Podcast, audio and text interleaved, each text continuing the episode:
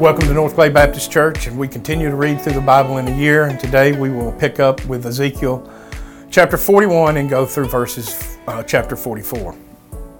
And chapter 41 continues Ezekiel's vision of the temple with the nave of the temple and its measurements. vision of the Holy of Holies, the temple wall, side chambers, west building, and the temple building itself and their measurements.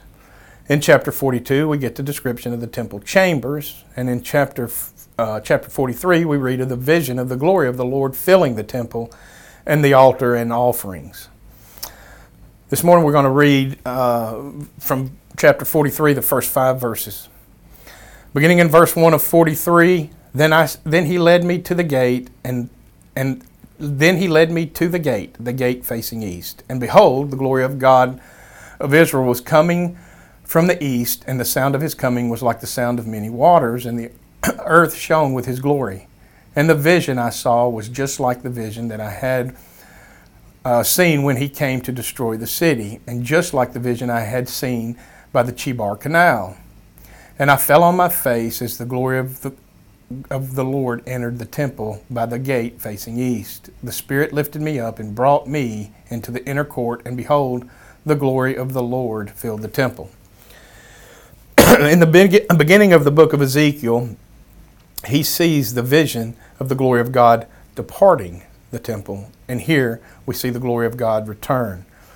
From chapter 32 to the chapter 48 at the end of the book is meant as words of encouragement to a disobedient, rebellious people. From the visions of the land being restored to Israel to hear the vision of the temple and the glory of God, his very presence returning to dwell among them, some th- see this vision here as pointing to a physical rebuilt temple. However, in keeping with the pattern established by Ezekiel, his visions have all pointed to a greater spiritual fulfillment. While some have a temporal fulfillment, those still picture a great a, a picture even a even greater fulfillment. Solomon's temple has been destroyed. Zerubbabel will build a temple that will be destroyed during the intertestamental period. Herod will likewise build a temple that will be destroyed in 70 AD. I'd like to take a look um, in the New Testament book of Hebrews and read verses 11 through 18.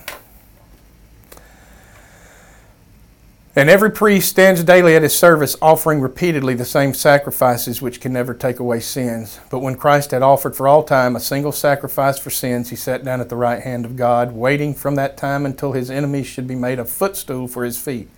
For by a single offering he has perfected for all time those who are being sanctified.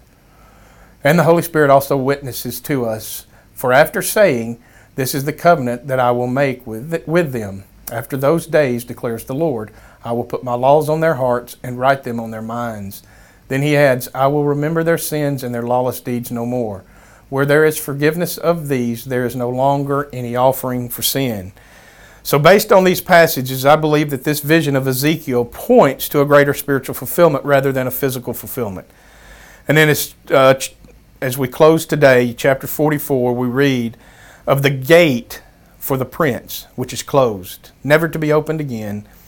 Then finally, we read of the rules for the Levitical priests. I hope this has been an aid in your reading today.